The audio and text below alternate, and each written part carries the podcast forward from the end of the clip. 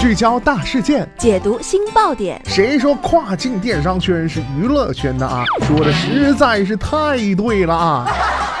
每天跨境电商圈都会有一些新鲜事儿在发生，带大家一起侃大山，聊平台，那些重磅的、争议的、有料的跨境风云，都是你居家旅行的必备良品。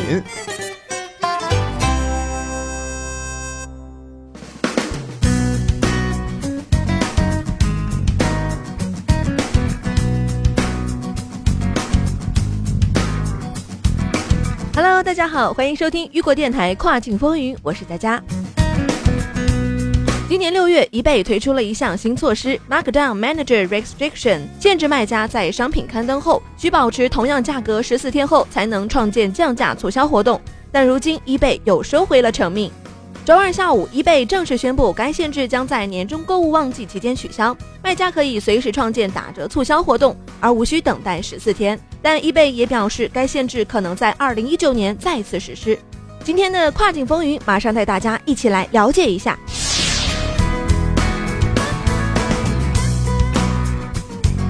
下面一起来关注到易贝的最新公告如下：正如我们在夏季卖家更新中所宣布的。我们做了一些政策的调整，要求卖家在创建降价促销活动之前，产品要保持相同价格销售十四天。这一政策主要是为了减少一些卖家滥用折扣功能，给顾客带来一些负面的购物体验。我们知道啊，这并不是所有卖家都这么做。我们聆听了许多卖家的反馈，我们也理解这一限制对于一些真正为客户提供有价值产品的卖家来说是一个挑战。因此，我们决定取消该限制。你的产品在刊登后，随时可以创建降价促销活动。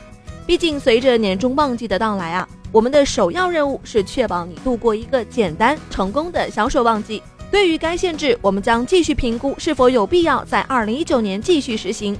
我们将继续评估该功能是否需要在二零一九年做出改变。